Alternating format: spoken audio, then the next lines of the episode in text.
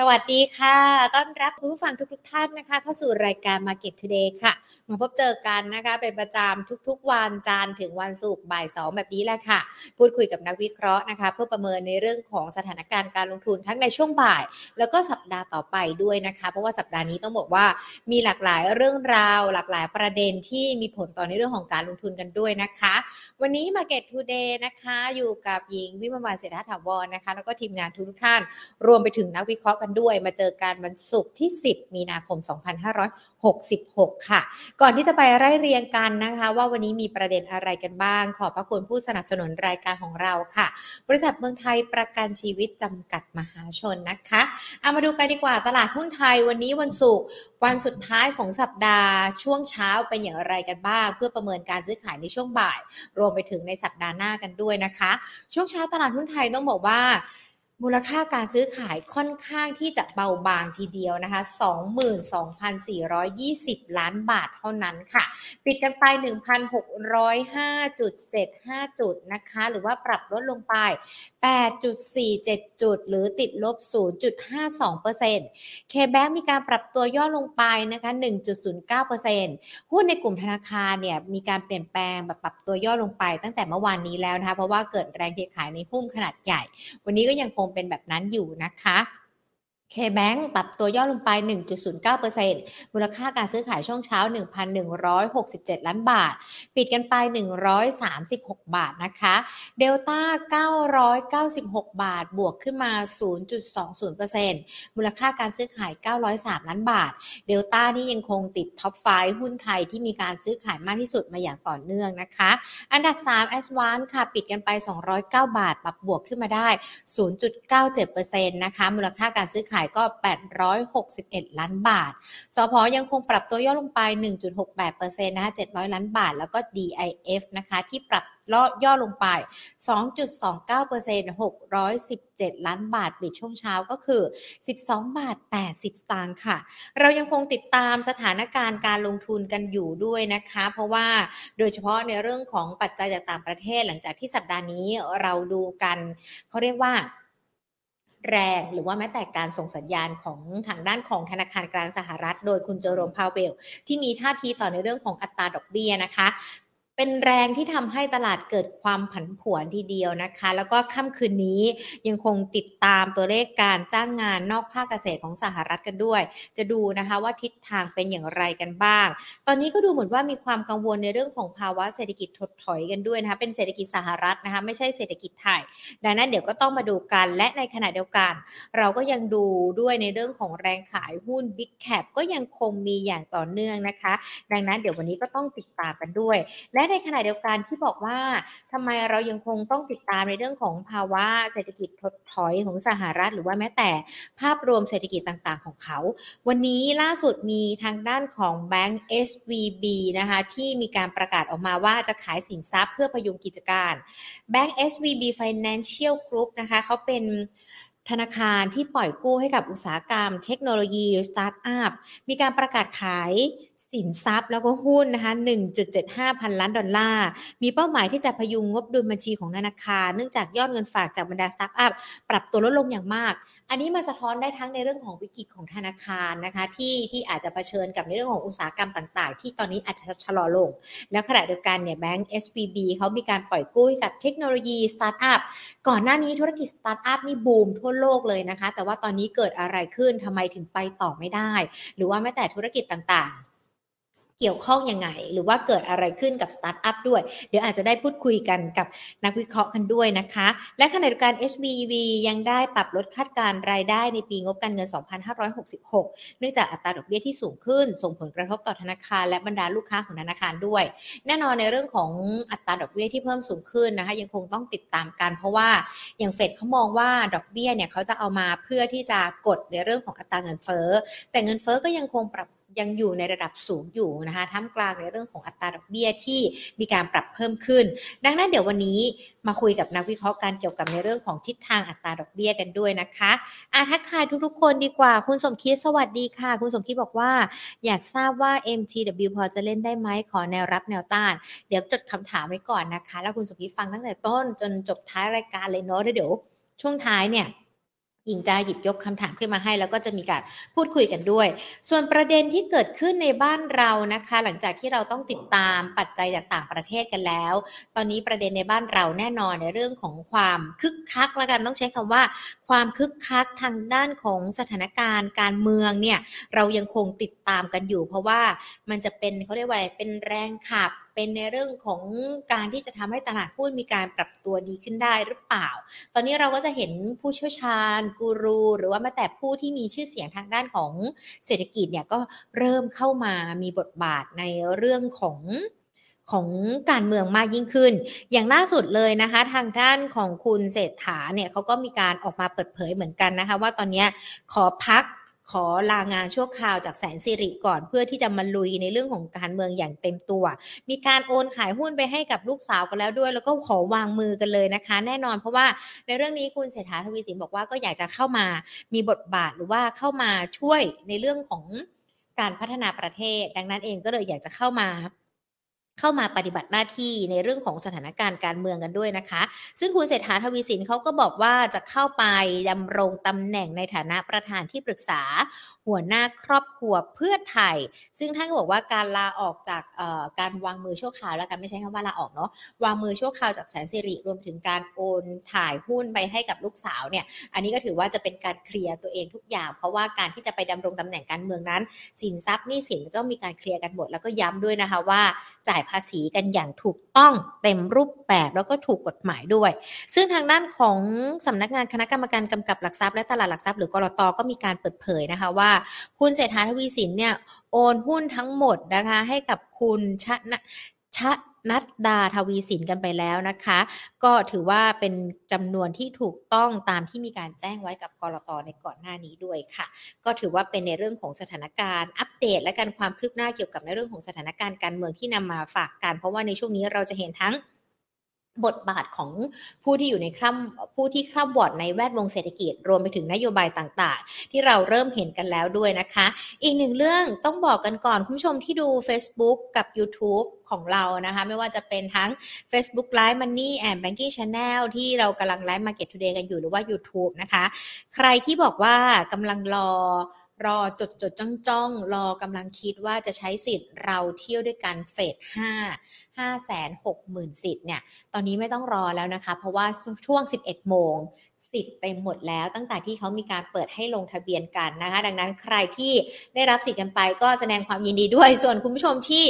รอจะไปเที่ยวจะใช้สิทธิ์เราเที่ยวด้วยกันตอนนี้ขอย้ำกันก่อนนะคะว่าสิทธิ์ ครบเต็มหมดแล้วนะคะ ไม่แน่ใจว่าเขาจะมีเฟสหกกันต่อด้วยหรือเปล่า เดี๋ยวก็ต้องดูกันด้วยนะ เดี๋ยววันนี้เดี๋ยวเราพูดคุยกับนักวิเคราะห์กันนะคะ คุณผู้ชมที่เข้ามากันแล้วอาจจะรอกันสักครู่เนาะเดี๋ยวขออนุญาตให้ทีมงานเนี่ยลอง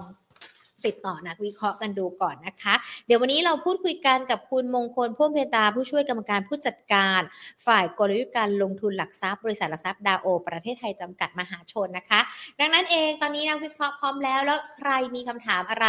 อย่างคุณสมคิดที่เขียนคำถามกันไว้ก็เขียนมาได้เลยนะคะ สวัสดีค่ะพี่มงคลคะครับ สวัสดีครับ มงคลขาวันนี้ต้องบอกว่าสัปดาห์นี้ตั้งแต่ต้นสัปดาห์มาจนถึงปัจจุบันนี้เดี๋ยวเราดูสัปดาห์นี้กันก่อน เพื่อค่อยไปมองสัปดาห์หน้า มีหลากหลายเรื่องเลยนะคะ ที่เกี่ยวข้องกับการลงทุนทำให้นักลงทุนอาจจะแบบ เอ๊ะ ต้องมานั่งทบทวนกันหน่อยแล้วแหละว่ามันมีหลากหลายประเด็นหลากหลายปัจจัยอะไรกันบ้าง เตรียมพร้อมไปสัปดาห์หน้านะคะ ภาพรวมสัปดาห์นี้มันมีมันหนึ่งหกศูนย์ห้าเนี่ยที่ปิดกันไป เรายังไม่ไม่ไม่เขาเรียกว่าอะไร ไม่หลุดไปมากกว่านี้ใช่ไหมคะ คือสัปดาห์นี้เนี่ยต้องต้องยอมรับว่าเป็นสัปดาห์ที่มีเซอร์ไพรส์อยู่อย่างหนึ่งนะครับ ตอนแรกเนี่ยเราก็ไม่ได้คิดว่าดัชนีเนี่ยจะลงไประดับนี้นะครับ จนกระทั่งคุณพาวเวลเองนะเนี่ยซึ่งเป็นประธานตัวเฟดเองนะเนี่ยได้มีการแถลงต่อหน้าคณะกรรมาธิการด้านการเงินเมื่อคืนวันอังคารนะครับ เหมือนกับจะเรียกว่าเปลี่ยนอารมณ์คนทั้งโลกเลยก็ว่าได้ เพราะว่าท่านสิ่งที่ท่านพูดนั้นเนี่ยเป็นสิ่งที่ เกินการคาดการณ์นะครับ ปกติเราจะคิดว่าคุณพาวเวลอะท่านจะพูดในมุมที่เรียกว่าตาม statement คือพูดตามในสิ่งที่เฟดพูดมาก่อนหน้านี้ ไม่ค่อยมีการแสดงความเห็นในเชิงรุกมากนะแต่ปรากฏว่าท่านพูดในมุมที่ว่าดอกเบี้ยขึ้นเกินคาด คืนนั้นก็ส่งผลทำให้นักลงทุนเนี่ยมองว่าถ้าอย่างนั้นเนี่ยถ้าดอกเบี้ยจะขึ้นมากเกินคาดเนี่ยแสดงเห็นว่าตัวภาวะ recession ของอเมริกานั้นเนี่ยก็จะเกิดเร็วขึ้นด้วย คนก็เลยตกใจกันนะครับ ก็เลยไล่เลยไล่เลยมาจนถึงวันวันศุกร์นี่แหละ อารมณ์นั้นก็ยังคงมีอยู่นะครับ แล้วก็มันมีเรื่องสถาบันการเงินที่หนึ่งของอเมริกาเองนี่ก็ดูเหมือนจะมีปัญหานะครับอันเป็นผลจากเรื่องของดอกเบี้ยที่ขึ้น แล้วก็ภาวะลูกค้าก็เลยทำให้คนนั้นเนี่ยยังไม่ได้วางใจนะครับ สุดท้ายแล้วเนี่ยยังไงก็ตามสัปดาห์นี้เนี่ยต้องรอคืนนี้กลายเป็นว่าสิ่งที่คุณพาวเวลพูดเมื่อเมื่อคืนวันอังคารเนี่ยกลายเป็นว่า นักลงทุนต้องมาให้ความสนใจกับตัวเลขการจ้างงานเป็นพิเศษนะครับ เพราะว่าถ้าเกิดตัวเลขการจ้างงานนั้นออกมาดีกว่าคาดมากเกินไปเนี่ยก็จะทำให้โอกาสในการที่เฟดจะประชุมแล้วในสัปดาห์ถัดไปเนี่ยนะครับวันที่ 22 มีนาคมเนี่ยเราจะขึ้นดอกเบี้ย 0.5 หรือมากกว่านั้นเนี่ยก็เป็นไปได้นะครับอันคืนนี้จะเป็นคืนที่เรียกว่าชี้ชะตาเลย แต่ถ้าเกิดตัวเลขเงินเฟ้อออกมาต่ำนะครับอาจจะแค่แค่ 2 0 0 0 0 0ตำแหน่ง หรือเกินไปนิดหน่อย ผมว่าสัปดาห์หน้าก็จะกลายเป็นสัปดาห์ของการรีบาวเหมือนกัน นั่นหมายความว่าสัปดาห์หน้าเราอาจจะเจอดัชนีที่ระดับต่ำกว่า 1,600 จุด หรือไม่ก็เราอาจจะกลับขึ้นไปที่ดัชนีประมาณ 1,620 จุดก็ได้ครับถ้าสัปดาห์หน้าเราจะไปเจอดัชนีที่ต่ำกว่า 1,600 จุด ถ้าถ้าในยะสำคัญตัวเลขของคืนวันศุกร์ที่เราคุยกัน มันเป็นไปอย่างที่เราคาดการณ์กันไว้ แนวรับถัดไปเราจะมองไงคะพี่มงคล ไม่ถึงอะไรนะอ๋อแนวรับถัดไปใช่ไหมครับเอ่อจะไปอยู่ที่ประมาณสัก1,580จุดครับ ก็สเต็ปก็จะเป็น1 1,600ทวนแล้วก็1,580จุดนะครับแย่ที่สุดเนี่ยในทุกๆสถานการณ์รวมกันเนี่ย ก็น่าจะอยู่ในโซนประมาณสัก1,550ถึง70นะครับ ประมาณนั้นแต่ว่าในสเต็ปตอนนี้เนี่ย ผมเองไม่ได้อยากให้ใครมีความกังวลต่อในเรื่องที่ทางตลาดมากเกินไป เพราะว่าถ้าเกิด เพราะว่าตลาดเองนั้นเนี่ย วันนี้เราอยู่ที่ระดับพันหเนี่ย PE ประมาณ10 18เท่ากว่าเนี่ยนะครับ ก็ถือว่าค่อนข้างต่ำถ้าเกิดเกิดจับพัดจับผูแล้วตัวเลขคืนนี้ออกมาดี หรือไม่ก็อะไรก็ตามที่ทำให้ตัวตลาดหุ้นสหรัฐเนี่ยมีการดีดตัวกลับขึ้นไปได้เนี่ย ผมว่าเราก็จะดีดตัวเด้งขึ้นได้เหมือนกันนะครับเพราะนั้นก็แค่มองว่าเป็นจังหวะของการรอคอยซะมากกว่านะครับ ไม่อยากให้ตกใจมากครับ ค่ะ ปัจจัยต่างประเทศที่เราติดตามกันก็คือตัวเลขเศรษฐกิจสหรัฐที่จะประกาศคืนนี้ แล้วก็จะมีผลต่อในเรื่องของดอกเบี้ย อย่างวันนี้เราก็เห็นวิกฤตแบงก์อย่างที่พี่มงคลบอกไปด้วย SVB และเราก็ยังไม่รู้ว่าในอนาคตมันจะมีเหตุการณ์แบบนี้เกิดขึ้นด้วยหรือเปล่านี่ถือว่าเป็นอีกหนึ่งปัจจัยกดดันด้วยไหมคะเออถือว่าถือว่าเป็นปัจจัยสำคัญเหมือนกันนะ เพราะว่าการจริงอยู่นะครับตัวตัว SVB ที่เกิดขึ้นเนี่ยอาจจะเป็นปัจจัยเฉพาะตัวจริง ๆ อาจจะเป็นแค่ที่ที่เดียวเลย นะครับแต่ถ้าเกิดมันด้วยด้วยด้วยด้วยเหตุและผลที่เกิดขึ้นเนี่ยก็คือมันมาจากเรื่องของภาวะเงินเฟ้อเอ้ยมาจากเรื่องผังภาวะดอกเบี้ยสูง แล้วก็ปัญหาของลูกค้าลูกหนี้นะครับ ถ้าเกิดมันเกิดในในในแบงค์ที่มีมีมีมีฐานะทางการเงินที่ไม่ค่อยแข็งแรงเท่าไหร่ในแบงก์อื่นๆอีก มันอาจจะเกิดสิ่งที่เขาเรียกว่าแบงก์รันได้เหมือนกันนะครับเพราะตรงนี้ก็ถือว่าเป็นปัจจัยที่ต้องคอยดู แต่ว่าผมเชื่ออย่างหนึ่งนะครับ ว่า ด้วยด้วยเทคโนโลยีนะครับด้วยความสามารถของตัวผู้บริหารทางด้านเศรษฐกิจ ไม่ว่าจะเป็นคุณเยลเลนนะครับหรือซึ่งเป็นรัฐมนตรีคลัง หรือคุณพาวเวลเอง หรือแม้กระทั่งคุณไบเดนเนี่ยสามท่านนี้เนี่ยนะครับหรือแม้กระทั่งองค์กรหรือที่เกี่ยวข้องเนี่ยเขาจะไม่นำพาเศรษฐกิจสหรัฐไปสู่สภาวะของ recession นะครับยกเว้น ยกเว้นเสียแต่ว่ามันมีตัวแปรตัวหนึ่ง ซึ่งมันมันเกินที่เขาจะควบคุมได้ คือสงครามยูเครนมันเกิดความรุนแรงขึ้นมาอีกครั้งหนึ่ง แต่ถ้าเกิดไม่ได้เกิดสถานการณ์แบบนั้นนะครับ ผมเชื่อว่าสามหน่วยงานนี้หรือว่าสามสามท่านเนี่ยน่าจะพยายามที่จะประคองเศรษฐกิจไม่ให้อยู่สู่สภาวะ recession นะครับ เพราะฉะนั้นเนี่ยผมมองว่ามันมันยังไม่ใช่ว่าหมดหวังทีเดียวกับการที่ตัว ตลาดสหรัฐจะจะดูแย่ผมผมผมไม่คิดเลยนะว่าเขาจะดูแย่นะ ผมว่าแค่แค่เป็น technical recession แล้วก็มันอยู่สภาวะที่เรียกว่าเขาต้องปรับตัวเหมือนกับเขาลู่ลมอะนะครับแต่ว่ามันมาถึงจุดจุดหนึ่งปุ๊บเนี่ยเขาก็จะเทคแท็กแท็กเกิลกลับเหมือนกัน ก็คือจะโต้กลับเหมือนกันมัน ก็เลยมองว่าผมไม่ไม่เชื่อว่าอเมริกาเองจะจะดูแย่นะครับ สิ่งที่เกิดขึ้นเป็นแค่ความกังวลของคนเฉยๆนะครับในช่วงวันนี้ที่มันค่อนข้างสูงครับ ค่ะอะแน่นอนในเรื่องของภาวะเศรษฐกิจถดถอยสหรัฐอาจจะไม่ได้ถึงขั้นนั้นไม่ไม่ไม่ได้เกิดความน่ากังวลใจมากนัก แต่ว่าจับตาในของอัตราดอกเบี้ยนั่นแหละที่เราดูกัน พอเวลาที่มีทั้งในเรื่องของอัตราดอกเบี้ยนะคะพี่มงคลเราก็จะได้ยินทั้งในเรื่องของเงินดอลลาร์สหรัฐที่อาจจะผันผวนรวมไปถึงบอลยูกันด้วย แล้วก็จะมีผลต่อโฟกันด้วย ประเด็นตรงนี้ยังคงน่าห่วงไหมคะอันนี้แหละตัวสำคัญอันนี้แหละตัวสำคัญ เพราะว่า เมื่อคืนเนี่ยคนที่ลงทุนในตลาดหุ้นสหรัฐ หรือคนที่ลงทุนในในในตราสารอื่นๆเนี่ยจะพบว่ามันเกิดความมันเกิดความแตกแยกกันนะครับทองคำขึ้นดอลลาร์อ่อนนะครับ จริงๆก็อ่อนดอลลาร์ขึ้นนิดหน่อยด้วยนะครับ ตลาดหุ้นลงมอนยิวเนี่ยก็ก็ยังขึ้นอยู่ประเด็นทั้งหมดทั้งปวงเนี่ยทำไมชี้ไปที่ดอลลาร์แสดงให้เห็นว่านะครับ วันนี้เช้าวันนี้ผมตื่นมาเนี่ย ผมเซอร์ไพรส์อย่างหนึ่งก็คือว่า ปกติเราจะไม่ค่อยเห็นการคอมเมนต์ในเรื่องค่าเงินในตลาดนะครับเท่าไหร่แต่ปรากฏว่าผมตื่นมาผมก็เจอแล้ว พูดถึงเรื่องดอลลาร์นะครับ แล้วก็พูดถึงเรื่องเงินเยนนะครับ พูดถึงเรื่องของเงินหยวนนะครับ ว่ามันมันเกิดความคล้าย ๆ ความว่าปั่นป่วนหรือพันผวนจะให้เห็นว่าวันนี้คนกำลังกำลังให้ความสนใจกับสองเรื่องหลักๆ ก็คือหนึ่งเขากำลังคิดว่าดอกเบี้ยอเมริกาจะขึ้นมากกว่านี้นะครับ อันที่สองก็คือ คนรู้สึกว่าเขาถือเงินสดดีกว่านะครับเพราะฉะนั้นเนี่ยก็เลยมีมีมีส่วนที่ทำให้ตัวดอลลาร์นั้นเนี่ยมันแข็งค่าขึ้นครับเพราะฉะนั้นอันนี้แหละคือถือว่าเป็นจุดสำคัญนะมันไม่แปลกใจเลยที่ว่าตื่นเช้ามาเราจะเห็นว่าเช้าวันนี้ตอนเช้ามาเขาเอ็มเอสซีไอบอกว่า MSCI ไชน่าดัชนีกลับไปอยู่ที่ระดับก่อนขึ้นเมื่อต้นปีเรียบร้อยแล้วนะครับแล้วก็ MSCI ตัว ACX Japan คือไม่รวมเจแปนไม่รวมญี่ปุ่น นะครับปรับตัวลงถึง 2%นี่แหละครับคือพอทุกสิ่งทุกอย่างมันไปชี้หรือไปไปโผล่ที่ดอลลาร์แข็งเนี่ยหรือว่าคนคิดว่าดอลลาร์จะแข็งเนี่ยมันคือความเสี่ยงของตลาดนะครับ นี่เรากำลังเจอตรงนี้อยู่นะครับ ซึ่งหมายความว่าคืนนี้ต้องกลับไปดูคืนนี้จริง ๆ เลยว่า ตัวเลขที่ออกมานั้นเนี่ยมันทำให้คนนั้นเนี่ยมีความกังวลในจุดนี้เพิ่มขึ้นหรือเปล่านะครับก็ก็ถือว่าเป็นเรื่องหนึ่งต้องตามว่าคืนนี้คือดอลลาร์ค่ะ พอค่าเงินดอลลาร์หรือว่าแม้แต่ ประเด็นต่างประเทศที่เราติดตามกันรอตัวเลขสหรัฐค่ำคืนนี้นะคะ ทีนี้ถ้าอย่างนั้นเองมองย้อนกลับมาในบ้านเรากันบ้านล่ะคะแน่นอนว่า ปัจจัยที่จะทำให้ตลาดหุ้นมีความคึกคักในช่วงนี้มันมีด้วยไหมคะ หรือว่าเราก็อิงกับต่างประเทศปัจจัยเดียวเลย คือวันนี้เหตุผลที่ทำให้ตลาดหุ้นไทยนั้นเนี่ยลงด้วยเนี่ย ไม่ใช่แค่เรื่อง ของต่างประเทศที่เดียวนะครับช่วงก่อนหน้านี้จะเห็นว่าตลาดหุ้นไทยเนี่ยถูกคอมเมนต์มาตลอดเลยว่า เราดีเราแข็งแรง เรามีท่อท่องเที่ยวคอยทุน แต่ช่วงหนึ่งเดือนที่ผ่านมากว่าเนี่ยประโยคนั้นเนี่ยไม่มีแหละ เพราะว่าอะไรเพราะว่าตั้งแต่เราเห็นผลประกอบการของบริษัทในตลาดหุ้นไตรมาสที่ 4 ซึ่งออกมาต่ำมากนะครับ แล้วก็เป็นผลกระทบจากเศรษฐกิจภายนอก ตั้งแต่เราเห็นดอลลาร์แข็ง นะครับแล้วเงินบาทก็เริ่มทยอยอ่อนค่าลงมาเนี่ยเราคนเริ่มรู้สึกไม่ค่อยสบายใจนะครับ แล้วตัวเลขส่งออกเราก็ไม่ดีด้วย อันนั้นแหละผมว่าตอนนี้ประเด็นปัจจัยตรงนั้นเป็นเรื่องที่ตัวตลาดหุ้นไทยเนี่ยเขาเรียกว่าเสียความแข็งแกร่งลงมา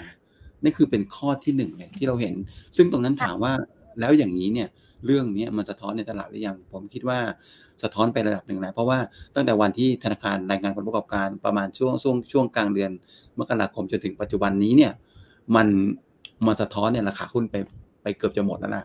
แต่ทำไมหุ้นเราขึ้นไม่ได้นะครับ นอกจากเรื่องต่างประเทศที่เป็นประเด็นกดดันแล้วเนี่ย ผมว่าของไทยเองเนี่ยคนกำลังให้ความสนใจกับเรื่องการเลือกตั้งครับนะครับการเลือกตั้งเนื่องจากว่าเราเรา ก็จะมีความการยุบสภาประมาณสองสัปดาห์ข้างหน้าประมาณนั้นนะครับ แล้วก็เลือกตั้งประมาณถึงพฤษภาคมอตอนนี้คนกำลังดูว่าผลการเลือกตั้งจะออกมาทางไหน วันนี้เรายังตอบไม่ได้หรอกนะครับว่าพักไหนจะเป็นพักที่ได้เสียงเยอะที่สุด แล้วก็พักไหนจะเป็นพักที่มีการตั้งรัฐบาลนะครับซึ่งการตั้งรัฐบาลตอนนี้ก็จะมีเรียกว่าจะดูยากนิดหนึ่งเพราะว่าสวเองยังคงโหวตนายกได้อยู่นะครับเพราะตรงนี้จะเป็นอะไรที่ทุกคน ต้องให้ความสนใจกันเยอะ เพราะมันกลายเป็นว่าตัวแปรตัวเลือกตั้งเนี่ย มันทำให้คนรู้สึกว่ามันเป็นความอะไรอะเป็นสิ่งที่ต้องรอดูนะครับผมเองเนี่ยมองว่าคำว่า election rally เนี่ยในในงวดนี้เนี่ยอาจจะไม่มีแล้วเพราะว่าความที่ฝ่ายใดฝ่ายหนึ่ง ข้างใดข้างหนึ่ง มันไม่ได้มีความชัดเจน มันทำให้คนรู้สึกว่า ถ้าเกิดเราไปซื้อหุ้นปุ๊บเนี่ย ถ้าเกิดอยู่ดีๆ เนี่ย พอวันใกล้เลือกตั้ง กลายเป็นว่า โพออกมาว่าอีกฝ่ายหนึ่งชนะ ในฝ่ายที่เราไม่ได้เชียร์กลายมันก็จะกลายเป็นว่าตลาดหุ้นอาจจะอาจจะเป๋ได้เพราะเนี่ยผมเชื่อว่าการเลือกตั้งครั้งนี้เนี่ยอาจจะทำให้นักทุนเองเนี่ย ไม่ได้กล้าซื้อหุ้นอะไร ไม่ไม่ได้กล้าเล่นกับตลาด แต่อาจจะกล้าซื้อหุ้นอย่างผมเองเนี่ยผมจะบอกว่า election rally ไม่มี แต่ว่าโดยสถิติแล้วเนี่ย หลังการเลือกตั้งเนี่ยหุ้นมักจะขึ้นนะครับ หรือไม่ก็ถ้าจะลงทุนในเรื่องของการเลือกตั้ง ผมให้ไปดูดีกว่าว่า เวลาผลออกมาแล้วปุ๊บเนี่ย ไม่ว่าพักไหนชนะก็ต้องทำสิ่งนี้นะครับอย่างเช่นผมมองว่าไม่ว่าพักไหนจะชนะเนี่ยก็ต้องเน้นการลงทุน เพราะฉะนั้นเนี่ยผมจะไปเน้นหุ้นนิคมเป็นหลักเลยนะครับ นี่คือสิ่งที่เรามองแล้วคือเราเราเรามองพยายามจะมองข้ามผ่านไปว่าเล่นก่อนเลือกตั้ง ผมบอกมันเล่นอย่างนั้นเนี่ยมันเล่นยากเพราะเราไม่รู้เลยนะครับ แต่ว่าหลังเลือกตั้งเนี่ยใครจะทำอะไร รัฐบาลชุดนั้นจะทำอะไร หรือว่ารัฐบาลชุดไหนจะทำอะไรเนี่ย เราไปพุ่งประเด็นตรงนั้นมากกว่าครับ แต่นั่นแหละมันเป็นเหตุผลทำให้ช่วงเวลาที่ซึ่งทุกคนเคยคิดว่า มันจะมี election rally เนี่ย มันอาจไม่มี มันอาจไม่มีนะครับ ก็เลยเป็นการเสน่ห์มันน้อยไปนิดนึงครับทั้งที่เราก็เห็นเขาเรียกว่าอะไรนโยบายพักต่างๆ กันแล้ว พอจะคาดเดากันได้ว่าพักนี้ต้องมีนโยบายนี้พักนั้นจะเป็นนโยบายแบบนั้น แต่ก็ไม่ได้สร้างความประหลาดใจหรือว่าตื่นเต้นนี้หรือเปล่าครับพี่มงคลใช่ครับ เพราะเพราะว่าพักเมืองจริงๆผมแชร์หน้าจอได้นะถ้าเกิดจะให้ดูนะฮะก็เพราะว่าเพราะว่าตัวพักการเมืองแต่ละพักเนี่ยก็จะจะมีตัวนโยบายของตัวเองออกมานะครับเดี๋ยวผมให้ดูนิดนึงก็ได้นะได้เลยค่ะโอเคครับขออนุญาตนะครับอันเนี้ยเราจะเห็นว่าพรรคการเมืองแต่ละพรรคเนี่ยก็จะมีมีนโยบายของตัวเองออกมานะครับ ก็ ส่วนใหญ่ก็จะมีทั้งส่วนที่เกี่ยวข้องกับตลาดหุ้นนะครับ แล้วก็ไม่เกี่ยวข้องกับตลาดหุ้นถ้าเป็นเกี่ยวข้องกับตลาดหุ้นส่วนใหญ่ทุกคนพูดเหมือนกัน คือนโยบายในเรื่องของโครงสร้างพื้นฐานทุกคนให้ความสนใจเหมือนกันหมด แต่ให้เห็นว่าตอนนี้รัฐพรรคการเมืองทุกพรรคให้น้ำหนักตรงนั้นนะครับให้น้ำหนักด้านการท่องเที่ยวให้น้ำหนักด้านการคมนาคมมันตรงนี้ผมมองว่ามันทุกคนพยายามจะขายนะครับพยายามจะขายจุดนั้น นั่นหมายความว่า ตอนนี้ถ้าเกิดเราสรุปว่าจาก หน้าเมื่อกี้เนี่ยเราบอกว่าแล้วอย่างนี้เนี่ย ถ้าเกิดเอาที่เกี่ยวข้องกับหุ้นเลย มันมีอะไรบ้างที่ดึงมาจากตารางนั้นได้ มันก็จะแยกเป็นสี่ตัว เรื่องส่งเสริมการลงทุนเรื่องสาธารณสุข เรื่องสนับสนุนด้านเรื่องของ finance เรื่องของคาร์บอนนิวทรัลอะไรพวกนั้นยกตัวอย่างง่ายๆ อย่างเช่นที่ผมบอกอะทุกพักการเมืองต้องสนับสนุนการลงทุนนะครับ เพราะมันคืออะไร มันคือเงินครับ มันคือเศรษฐกิจ มันคือ GDP ถ้าคุณไม่ทำสิ่งนี้ คุณก็อยู่ไม่ได้เพ ราะอะไรไหมครับ เพราะว่าถ้าเศรษฐกิจคุณมานั่งเป็นรัฐบาลแล้วเนี่ย คุณไม่ทำให้ GDP เติบโตเนี่ย มันพูดกันไม่ได้นะนะ มันพูดกับคุยกันไม่รู้เรื่องนะเพราะว่าถ้าคุณเข้ามาปุ๊บเนี่ยเศรษฐกิจเป็นกลายเป็นขาลงไปเนี่ย มันมันไม่ใช่มันเนี่ยผมเชื่อว่าทุกรัฐบาลต้องทำหัวข้อนี้ถึงเป็นหัวข้อสำคัญ และเป็นเหตุผลทำให้ธุรกิจพวกนิคมหรือแม้กระทั่งตัว EV อะไรพวกนี้รับเหมาที่อยู่อาศัยพวกนี้ถึงจะดีได้นะครับ ส่วนสาธารณสุขเองเนี่ยก็จะไปดี ผมว่าเป็นนโยบายที่หลายพรรคพูดถึงนะ ก็อันนี้ผมเชื่อว่าจะทำให้กลุ่มโรงพยาบาลกลับมาอีกครั้งหนึ่ง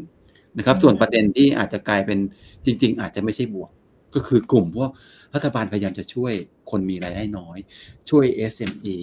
ปล่อยกู้ดอกเบี้ยต่ำให้กู้นู่นให้กู้นี่ช่วยต่างกลายเป็นว่าเอาอย่างนี้ผู้ประกอบการที่อยู่ในเมืองไทยพวกนอนแบงก์สวัสด์ MTC ติดล้อไอ้พวกเนี้ยจะเอาไงอะเพราะว่ารัฐบาลอาจจะลงมาใส่ดอกเบี้ยราคาต่ำลงมาให้กับผู้บริโภค หมายความว่ามันจะกดดอกเบี้ยในการปล่อยสินเชื่อของระบบลงมาเลย อันนี้อาจจะกระทบต่อสถาบันการเงินที่เป็นนอนแบงก์ได้ อันนี้มันไม่ได้มีข้อบวกอย่างเดียวไงบางคนบอกว่าดูนโยบายการเงินปุ๊บดูนโยบายนโยบายปุ๊บกลายดูนโยบายของพรรคการเมืองแล้วเนี่ยบวกบวกบวกบวกไม่ใช่ครับ บางนโยบายมันลบต่อตัวหุ้น อย่างเช่นนโยบายที่เกี่ยวข้องกับพวกการช่วยด้านการเงินเนี่ยอันนี้ลบต่อต่อตัวธุรกิจที่อยู่ในตลาด นะครับส่วนเรื่องคาร์บอนนิวทรัลอันนี้อันมันอาจจะยังดูหรูหราไปนิดนึง อาจจะเป็นอะไรที่ฟุ้งฟงนิดนิดเพราะคนเรายังเรายังเรายังไม่เราเพิ่งเริ่มปลูกป่าเป็นวันแรกเอง เรายังไม่เห็นอะไรเลยกับคาร์บอนเครดิตเพราะฉะนั้นตรงนี้เนี่ยเป็นนโยบายที่ที่เพื่ออนาคตนะครับ แต่ว่าหลักๆเนี่ยนี่แหละฮะเป็นสิ่งที่เราเห็นพรรคการเมืองเริ่มทำทุกคนก็พูดคล้าย ๆกันนะครับ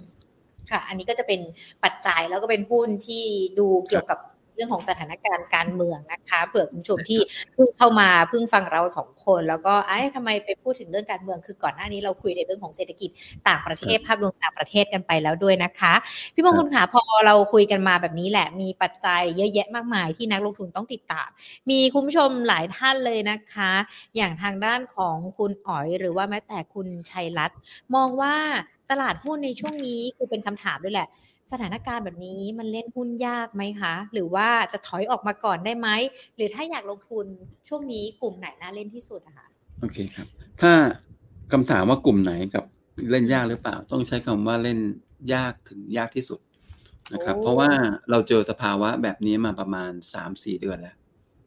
นะครับแม้กระทั่งพอร์ตของตัวดาโอเองเนี่ยนะครับ ก็ก็ระส่ำไปเหมือนกันนะครับ เพราะว่า พอร์ตของเราเองเนี่ยมักจะมีหุ้นไซส์กลางถึงไซส์ใหญ่อยู่นะครับ ซึ่งในสภาวะตลาดที่ดัชนีลงมาจากระดับ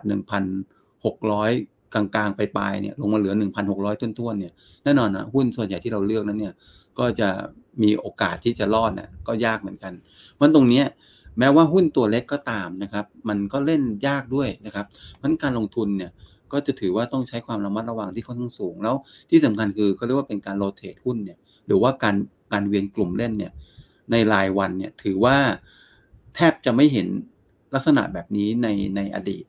ก็คือว่าปกติการลงทุนในแต่ละตัวหรือแต่ละกลุ่มเนี่ยเขาจะใช้เวลาเล่นประมาณ 3 วัน เพื่อให้มีจังหวะเข้าแล้วก็จังหวะออกของตัวเอง แต่ปรากฏว่าในช่วง 3-4 เดือนที่ผ่านมาเนี่ยจะเป็นการโรเตทประมาณ 1 วัน หรืออย่างมากไม่เกิน 2 วัน ก็คือ ถ้าเกิดคุณไม่ได้ซื้อวันที่ตลาดลบหุ้นลบอยู่เนี่ยคุณไปซื้อวันที่บวกวันแรกเนี่ย แล้วคุณไม่ได้ขายวันที่2เนี่ยคุณอาจจะขาดทุนได้ นี่คือความยากครับ มันเกิดขึ้นทั้งตลาดเลยนะครับเพราะฉะนั้นตรงนี้นี่คือความยากนั่นหมายความว่า ถ้าเกิดเราจะลงทุนในหุ้นเนี่ยถามว่าแล้วกลุ่มไหนดี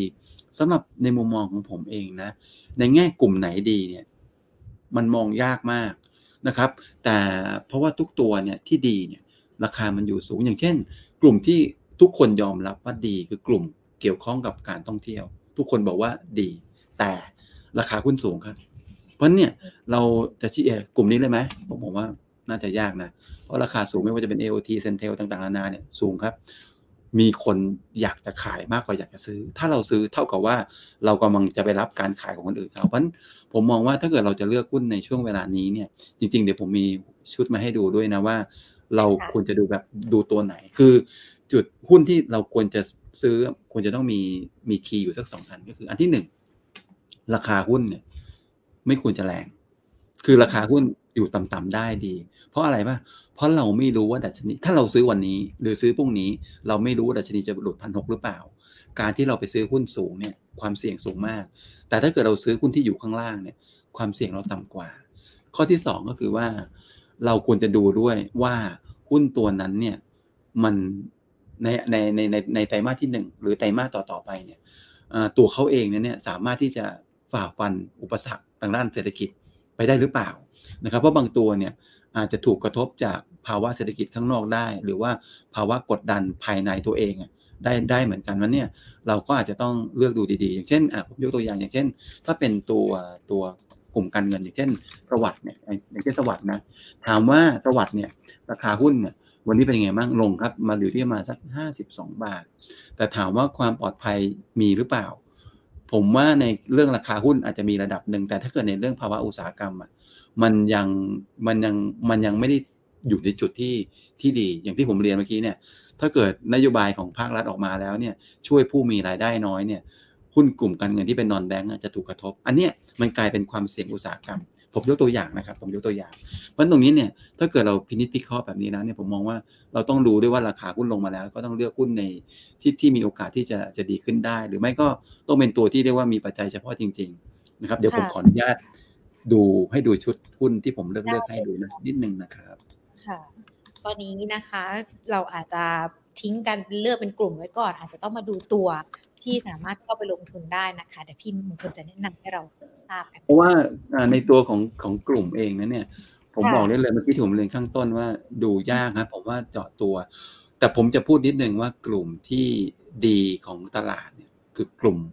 ที่ผมดีนะ วันนี้ที่ผมรู้สึกว่า ซื้อแล้วผมสบายใจนะ กลุ่มที่อยู่อาศัยครับ ค่ะ กลุ่มที่อยู่อาศัยซื้อแล้วสบายใจ คือเพราะอะไร หุ้นกลุ่มพวกนี้ปีนี้จะเป็นปีที่ดีของเขาอีกปีหนึ่ง เพราะว่าราคาบ้านขึ้น ดีมานของคนชั้นกลางกับกับบนเนี่ยยังดีนะครับ แล้วก็หุ้นเหล่านี้เนี่ยจ่ายเงินปันผลได้ค่อนข้างดี ที่สำคัญคือหุ้นหลายตัวในกลุ่มนี้ ยังไม่ขึ้น XD ครับ ไปขึ้น XD พฤษภาคม หมายความว่าอะไรหมายความว่า สมมุติว่าเราผิดเลยนะ เราผิดเลยนะ หุ้นกลุ่มนี้เนี่ย ก็จะยังไม่ลงจนกว่าจะ XD วันนี้เราเพิ่งถึงถึงเดือนมีนาคมเองเราจะมีเวลาตั้งสองเดือนเนี่ยผมว่ายังไงก็ตามเราก็ต้องทำกำไรจากจากช่วงใดช่วงหนึ่งได้นะครับ กลุ่มอสังหาเนี่ยแหละเป็นกลุ่มที่สำหรับผมเนี่ยผมจะโอเคที่สุดนะครับอืมนอกนั้นก็จะเป็นกลุ่มอื่น ๆ ที่พยายามจะเลือกว่าดีเวเดนดีๆด้วยอะคราวนี้เมื่อกี้ที่ผมว่าถ้าเกิดเรามองเป็นกลุ่มแล้วเนี่ย ถ้าเกิดเราบอกว่าเราจะไปที่ตัวเนี่ยนะครับ ผมมีมีชุดให้เลือกบนหน้าจอเนี่ยที่ผมไฮไลท์สีเขียวไว้ที่หน้าที่ที่ชื่อหุ้นเนี่ย มันจะมี RS นะครับมี Force Corporation นะครับตัวสุภไลนะครับตัว Big Grim แล้วก็ตัว VCH นะครับ ซึ่งผมส่งไฟล์ให้แล้วนะถ้าเกิดจะเอาไปแชร์ก็ได้เหมือนกันนะครับในเรื่องของ capture รูปไปได้เลย คือตัว RS เนี่ยอะแน่นอนฮะพวกนี้เนี่ยถูกแรงมาจากอะไรมันเขาถูกแรงมาจากในเรื่องของตัว ผมดูว่าหุ้นตัวไหนที่ลงมากที่สุดในในรอบหนึ่งเดือนนะครับจริงๆก็ดูตรงนี้แหละชุดนี้แหละเป็นตัวหลักๆนะครับ ประมาณนี้ประมาณนี้นะครับ ก็จะพบว่าตัว RS เนี่ยก็ลงมาถึงประมาณ 14%ฟอสลงประมาณ 12%นะครับสุภาลัยก็ลงประมาณ 7%นะครับแล้วก็บีกิม 5%อะไรแบบนี้นะครับ คือถือว่าลงมาลึกด้วย แล้วก็เสน่ห์ของแต่ละตัวเนี่ยที่ผมเลือกมาเนี่ยอย่าง RS เนี่ยก็ล่าสุดเพิ่งไปซื้อหุ้นกีฟเข้ามานะครับแล้วกลายเป็นผู้ถือหุ้นใหญ่นะครับ แล้วก็ตัวอ่าตัวจากนี้มาเนี่ยจากนี้ไปเนี่ยผมว่าธุรกิจสื่อเนี่ย หลังเลือกตั้งหรือว่าก่อนเลือกตั้งเนี่ยอาจจะมีเสน่ห์ขึ้นมาได้ช่วงหนึ่งมัน RS ก็เป็นตัวหนึ่งนะครับที่น่าสนใจ f o r ์ Corporation เองก็มีธุรกิจของตัวเองอยู่แล้วนะครับ ไม่ว่าจะเป็นตู้เตาบิน หรือว่าน่าจะเป็นกิ้งก่าตู้ตัวตัวชาร์จไฟ EV พวกเนี้ยหรือธุรกิจอื่นๆ ซึ่งผมว่าเขาเป็นธุรกิจที่ค่อนข้างแข็งแรงนะเขาเป็นคนที่สร้างอะเพราะนั้นเขามี innovation ส่วนตัวของเขาเองเขาอยู่รอดได้อยู่แล้วนะครับ สุภาลัยนี่ฮะเป็นตัวที่เราชอบที่สุดในกลุ่ม อสังหาราคาหุ้นเนี่ยก็ด้านถ้าเกิดดูจากด้านขวามือของจอจะเห็นว่าราคาหุ้นเนี่ยลงมาที่ประมาณ 22 บาทแล้วนะครับ ตัวนี้ก็น่าสนใจครับบิ๊กกริมเนี่ยเรื่องของค่าไฟเอง ถึงบอกว่าจะลดค่าไฟค่า FT แต่ว่าสถานการณ์ที่เลวร้ายที่สุดไม่ว่าจะเป็นเรื่องการแบกต้นทุนค่าไฟเนี่ยกับเรื่องของไอะไรต่างๆนานาเนี่ยมันผ่านไปแล้ว เพราะฉะนั้นเนี่ยบิ๊กกริมผมมองว่าวันนี้ 37 บาทกว่าเนี่ยผมว่าเขามีโอกาสจะ sideway up ขึ้นไปเรื่อยๆนะครับแล้วก็ อย่างหุ้นโรงพยาบาลอย่าง BCS เนี่ยก็ก็ถือว่าลงมาเยอะพอควรนะครับ ในรอบหนึ่งเดือนก็ลงมาเหมือนกันนะครับ ก็ก็ถือว่าเป็นจุดหนึ่งที่เรียกว่าน่าสนใจเพราะกลุ่มโรงพยาบาลเองนั้นเนี่ยนะครับ ถ้าเกิดรัฐบาลชุดใหม่มาแล้วเนี่ยลงลงลงนโยบายในเรื่องของตัวด้านสาธารณสุขแน่นอนฮะเขาต้องต้องเพิ่มสวัสดิการให้กับประชาชน เพราะฉะนั้นเนี่ยกลุ่มโรงพยาบาลที่ทำธุรกิจด้านประกันสังคมเนี่ยก็น่าจะได้ผลอันดีสองนี่ฮะเป็นนี่เป็นตัวอย่าง ของหุ้น5ตัวที่ผมยกมาให้ดูว่าถ้าเกิดเราเราหลักอยากจะเลือกหุ้นในสภาวะแบบนี้ ซึ่งผมมองว่าในแง่ตลาดหุ้นนะครับอะผมขอดูเนี่ยในแง่ตลาดหุ้นที่เป็นแพทเทิร์นแบบนี้นะ ผมมองตลาดหุ้นแบบนี้ครับว่าจุดต่ำสุดของตลาดหุ้นเราอะจะอยู่ประมาณช่วงแต่ประมาณสัปดาห์ที่สามของของเดือนมีนาคม นั่นเป็นจังหวะในการซื้อหุ้น เพราะฉะนั้นตรงนี้ถ้าเกิดไม่มีอะไรผิดพลาด ไม่ได้มีอีเวนต์พิเศษจนกระทั่งกดดันตลาดมากไปกว่านี้เนี่ย ผมว่าแพทเทิร์นตลาดก็จะค่อยๆดีขึ้นนะครับ ค่อยๆไต่ระดับขึ้นไป อันนี้แหละจุดที่บอกดัชนีแบบนี้แล้วก็การเลือกหุ้นที่ราคาลงมาลึกผมเชื่อว่าน่าจะเป็นกลยุทธ์ที่น่าจะเหมาะสมที่สุดสำหรับในสภาวะแบบนี้ครับ ค่ะโอ้วันนี้ถือว่าโชคดีมากเลยนะคะ ที่ได้มาคุยกับพี่มงคลกันก่อนเพราะว่าที่บอกกันไปช่วงสัปดาห์ที่ 3 ของเดือนนี้ด้วยนะคะ น่าจะมีจังหวะที่ตลาดหุ้นปรับย่อลงไปวันนี้ได้มาฟังคำแนะนำพร้อมหุ้นที่ที่ให้มากันด้วยนะคะ ถือว่าเป็น โอกาสที่ดีของนักลงทุนที่ดูกันทั้ง Facebook แล้วก็ YouTube Live ที่ได้เข้ามาฟังกันในวันนี้ด้วยนะคะ เรามองเห็นภาพตลาดที่จะเกิดขึ้นกันแล้ว ตัวเลขเศรษฐกิจสหรัฐที่ค่ำคืนนี้เรารอกันอยู่ แล้วก็มองกันไปสัปดาห์หน้าอย่างที่พี่มงคลแนะนำกันไป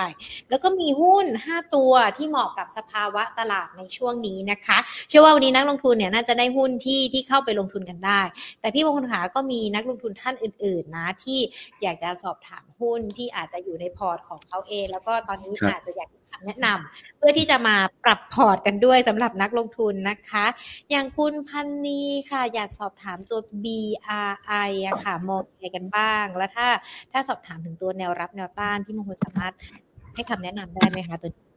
ได้ครับ BRI เองเนี่ยเป็นหุ้นที่อยู่ในอยู่ในผมขออยู่ในกลุ่มของตัวโอลิเป็นลูกโอลิ Origin Property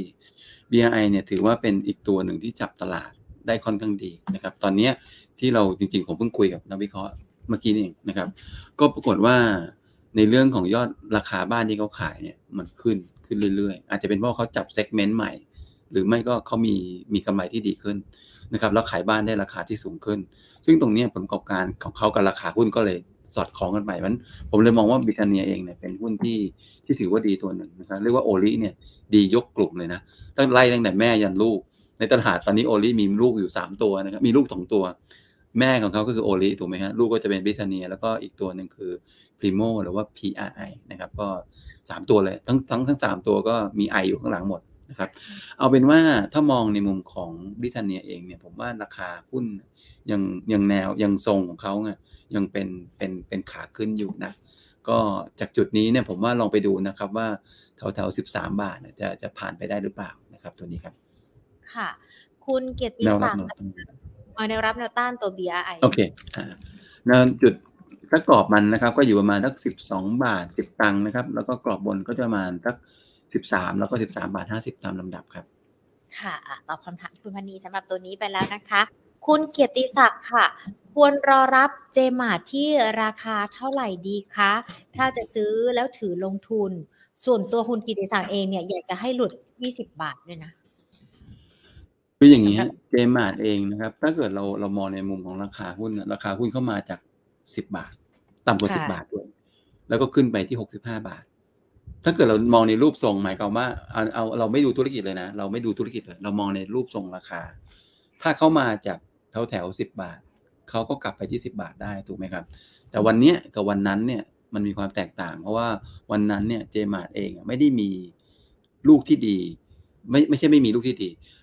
ในวันนั้นเนี่ยอ่าเจมาร์ทคนมองแค่เป็นเจมาร์ทนะครับอืมแต่วันนี้มันเป็นเจมาร์ทบวก Singer บวก JMT แล้วก็บวกลูกของเขาอีก แล้วก็ธุรกิจที่เขาจะทำเกี่ยวเรื่องของดิจิทัลหรือว่าอะไรพวกนี้ในอนาคตเนี่ยเพราะฉะนั้นเจมาร์ทวันนี้เนี่ยมันมันมันไม่ใช่เจมาร์ทสิบบาทอะมันเจมาร์ทที่ราคาสิบบวกเพราะฉะนั้นตรงนี้ค่ะผมก็เลยมองว่า ถ้าเกิดจังหวะในการที่จะเข้าซื้อนะครับในการลงทุนเนี่ยเราเราอาจจะต้องรออ่า เจมาร์เนี่ยเนื่องจากมันขึ้นมาเยอะ แล้วก็การหาราคาที่เหมาะสมจริงๆเนี่ยผมว่าอาจจะยาก ผมว่าท่านที่ถามเนี่ยพี่ที่ถามเนี่ยก็คงรู้แล้วว่ามันมันมีประเด็นอะไรอยู่เบื้องหลังอยู่หลายเรื่องของเจมาร์เพราะฉะนั้นเนี่ยราคาหุ้นเวลาคนที่ตกใจหรือมีคนอยากขายมากกว่าซื้อเนี่ย ราคามันจะลงได้เว่อร์ๆเสมอนะครับอืมลงบางทีเกินพื้นฐานมาเลยแหละ มันค่ะตรงนี้เนี่ยผมก็เลยมองว่าจังหวะในการเล่นหุ้นที่มีลักษณะแบบนี้เนี่ย ที่คนขายเพราะความตกใจเนี่ย เราเอาพื้นฐานวัดไม่ได้เลย เราต้องวัดว่าเมื่อไหร่แรงขายจบ เพราะตรงนี้อาจจะต้องนั่งสังเกตนิดนึงว่า เมื่อเมื่อหุ้นจะขึ้นนะครับมันจะมีอาการอย่างหนึ่งก็คือว่า ราคาหุ้นจะเริ่มหยุดลงอะอย่างเช่น ถ้าเกิดดูจากเจมาในภาพนี้นะครับ ผมจะให้ดูในชุดนี้จริง ๆ ตรงประมาณช่วงเดือนถ้าเกิดผมโค้ดอะไรจะไม่อ่านตรงนี้ตรงนี้ฮะเห็นไหมครับว่า ก่อนที่หุ้นจะมีอาการหยุดลงเนี่ยเขาจะมีการทรงทรงตัวอยู่ นะครับค่ะเพราะฉะนั้นตรงนี้ถ้าเกิดเราเอาแพทเทิร์นเนี้ยมามาใช้เป็นอดีตอะปัจปัจจุบันเนี่ยเราก็ต้องรอให้เห็นราคาหุ้นทรงๆแบบเนี้ยไประยะหนึ่งแล้วเริ่มมีเห็นแท่งเขียวเป็นการสะสม เมื่อนั้นเนี่ยผมว่าค่อยเข้าครับ ให้เขารู้สึกว่ามันเริ่มเริ่มหยุดขายแล้วก็มีแรงซื้อเข้าเนี่ย ผมว่าอันนั้นจะเป็นจังหวะในการซื้อของเราครับ ค่ะถือว่าเป็นคำแนะนำจากพี่มนพลนะคะ มาฝากคุณเกียรติศักดิ์แล้วก็คุณผู้ชมท่านอื่นๆกันด้วยนะคะ ที่อาจจะรอตัวนี้อยู่ คุณสมคิดค่ะ MTW พอจะเล่นได้ไหมคะ ถ้าอยากจะขอแนวรับแนวต้านได้ไหมคะก็ขอเล่นตัวนี้เดี๋ยวขออนุญาตดูอะไรนิดนึงไม่แน่ใจว่ามีข้อมูลขึ้นโคทางวิดไม่โคค่อยวิดหุ้นตัวนี้นะ ผมผมได้ผมจริงๆผมต้องตอบว่า ผมเพิ่งได้ยินชื่อหุ้นตัวนี้เป็นครั้งที่สองหรือที่สามผมตอบอะไรมากไม่ได้นะอะค่ะ หุ้นตัวนี้เพิ่งเข้าตลาดได้ไม่ค่อยนานเท่าไหร่นะครับกำไรไตรมาสล่าสุด 11 ล้านนะครับ เอาเป็นว่าเล่นเล่นเล่นในทางพื้นฐานเนี่ยอาจจะตอบยากนิดนึงเพราะเราไม่ได้คุ้นเคยผมไม่ไม่ไม่กล้าตอบ แต่ว่าในในมุมของตัวราคาหุ้นเองเนี่ย ตอนนี้ราคามันก็ไต่ขึ้นมาเรื่อยๆเนาะมันผมมองว่าลองดูนิดหนึ่งครับ ตอนนี้มันอยู่ใบใบไฮอยู่ที่ประมาณเจ็ดบาทสี่สิบผมว่าลองให้เวลาเขานิดหนึ่งถ้าเกิดภายในวันสองวันเนี้ราคาไม่สามารถที่จะทำนิวไฮขึ้นไปได้ นะครับ หรือไม่ไม่สามารถที่จะไปเจ็ดบาทห้าสิบได้เนี่ยผมว่าอาจจะเทคโปรฟิตตรงนั้นไปก่อนนะครับอืมค่ะอ่าอาจจะเป็นทางเทคนิคนะคะ คุณสมคิดที่สอบถามกันมาสำหรับตัวนี้นะคะ คุณครับปอมสอบถามตัว SC ค่ะ ถ้าจะถือยาวได้ไหมคะสำหรับตัวนี้อ่าโอเคครับ SC เนี่ยก็จะมีเรื่องของตัว เขาก็จะเป็นหุ้นอสังหาหรือว่าที่อยู่อาศัย มีลักษณะ ธุรกิจมีผลประกอบการแนวโน้ม คล้าย ๆ กับในในตัวอื่นๆนะครับผลประกอบการแล้วก็อัตราผลตอบแทนด้านเงินมันผลค่อนข้างสูงนะครับประมาณ 5-6%เพราะฉะนั้นถ้าเกิดพี่ที่ถามนั้นเนี่ยนะครับเรามีทุนต่ำกว่านี้แล้วเราได้ยิวสูงๆดีๆอยู่แล้วเนี่ยนะครับอยากจะถือต่อไปยาวๆผมว่าก็ถือได้นะผมว่าก็ถือได้เพราะผลประกอบการหุ้นในกลุ่มนี้ผมว่าอย่างน้อยปีนี้ก็ยังดีอยู่นะครับ ก็น่าจะถือต่อไปได้ครับ อย่าไปคิดถึงประเด็นของผู้ถือหุ้นนะครับ ไม่ผมว่าให้ลืมประเด็นนี้ไปเถอะผมว่ามองธุรกิจอย่างเดียวเนี่ยกับเงินมันผลเนี่ย ผมว่าเขาก็โอเคครับตัวนี้ครับ พี่มงคลมองราคาเป้าหมายตัวนี้ยังไงกันบ้างอะคะตัวนี้ถ้าเกิดนะของเรานะตอนนี้เราเราเราเราไม่ได้ทำพื้นฐานตัวนี้แต่ว่าถ้าเกิดเราดูจากในเซอร์เวยของที่เฉลี่ยเฉลี่ยเขาทำเนี่ยเขาให้ทาร์เก็ตกันประมาณสักห้าบาทครับ อ๋อโอเคได้ค่ะ ขอปิดท้ายที่คุณมาสอนนะคะสำหรับตัว BCPG มองพื้นฐานยังไง แล้วก็เป้าราคาไว้ที่เท่าไหร่คะ BCPG BCP BCPG เนี่ยนะครับก็เป็นหุ้นพลังงานทดแทน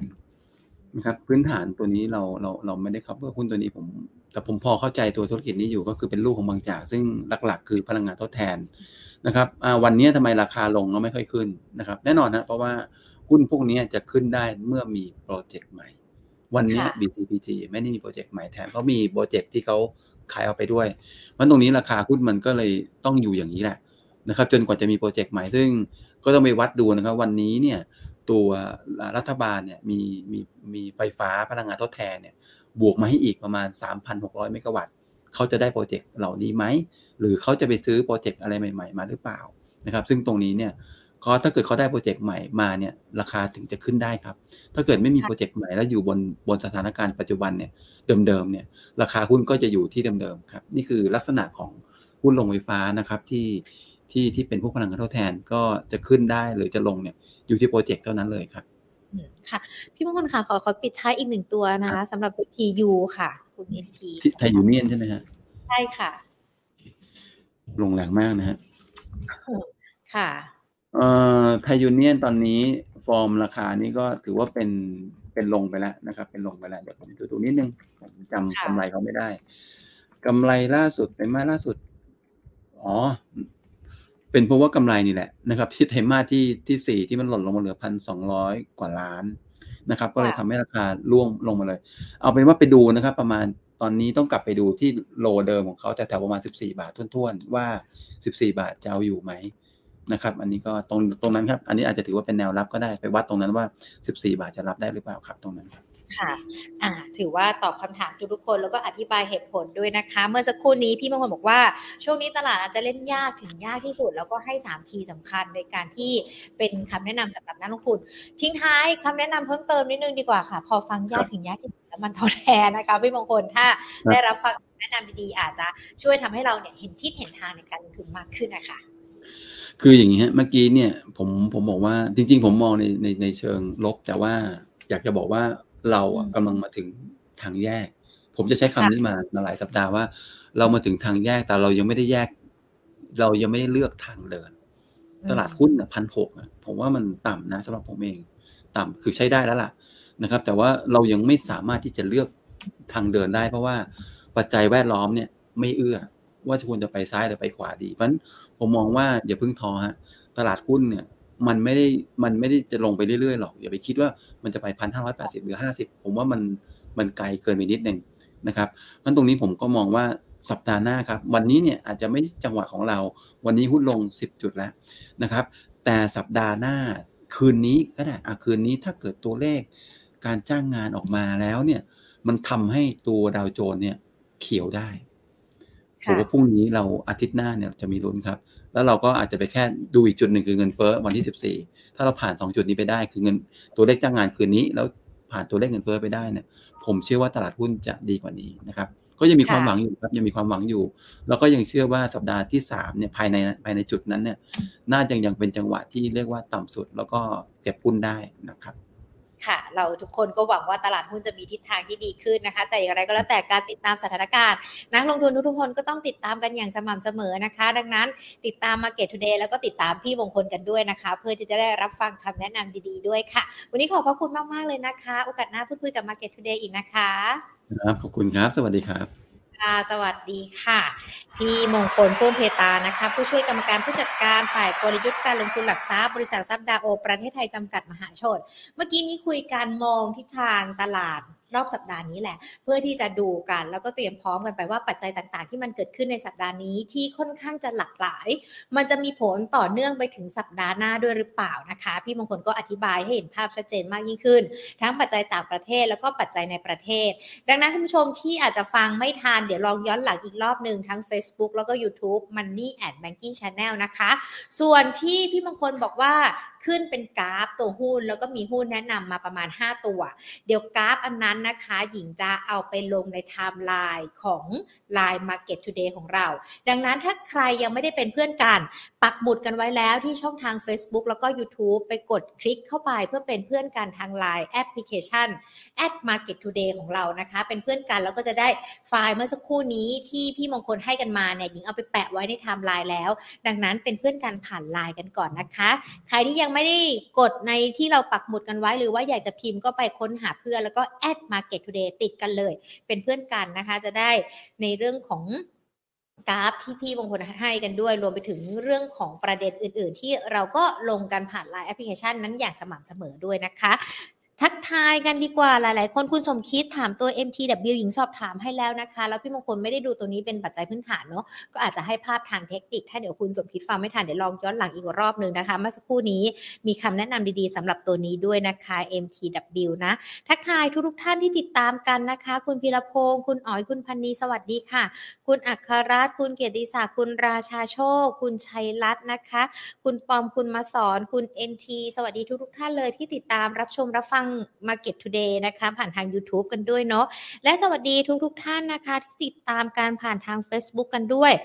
คุณเบิร์ดโร คุณเกียงไกรคุณไก่ข้าวมันไก่ คุณเช้าวันันนะคะ และสวัสดีอีกทุกๆท่านเลยที่อาจจะไม่ได้ทักทายหรือว่าเอ่ยชื่อกันแต่ว่าเห็นทุกคนเลยนะ คุณนันทพานสวัสดีค่ะโอ้โหวันนี้ Facebook เราคึกคักกันมากเลยนะคะ สวัสดีทุกๆ คนที่ติดตามรับชมรับฟังนะคะ แล้วก็ขอบพระคุณด้วยที่ติดตามกันมาตั้งแต่ต้นรายการจนจบรายการเลยนะคะ ขอย้ำกันอีกรอบนึงนะ ใครที่ยังไม่ได้เป็นเพื่อนการ Facebook ไปกดไลค์กันได้นะคะ ที่ Facebook Money and Banking Channel หรือว่ากด Subscribe ที่ YouTube Money and Banking Channel นะคะ และถ้าใครยังไม่ได้เป็นเพื่อนกันผ่านทาง Line นะคะ ไปค้นหาเพื่อน at market today พิมพ์กันได้เลยนะคะ คุณอ๋อยบอกว่าผมไม่ค่อยเห็นไลน์ส่งข้อมูลมาเลยครับ ไม่ทราบว่าผมพลาดตรงไหนหรือเปล่า เดี๋ยวเราเอาข้อมูลนี้ไปแปะในไทม์ไลน์นะคะ แล้วเดี๋ยวลองเข้าไปดูกันอีกรอบนะคะ คุณอ๋อย คุณพีรพงศ์ก็ยังอยู่ด้วย สวัสดีทุกๆ คนเลยนะคะ ติดตามรับชมรับฟัง Market Today การเป็นประจำทุกๆ วันจันทร์ถึงวันศุกร์นะคะบ่ายสองแบบนี้ พูดคุยกับนักวิเคราะห์เพื่อวางแผนในเรื่องของการลงทุนด้วยนะคะ ส่วนวันนี้หมดเวลาแล้วลากันไปก่อน สวัสดีค่ะ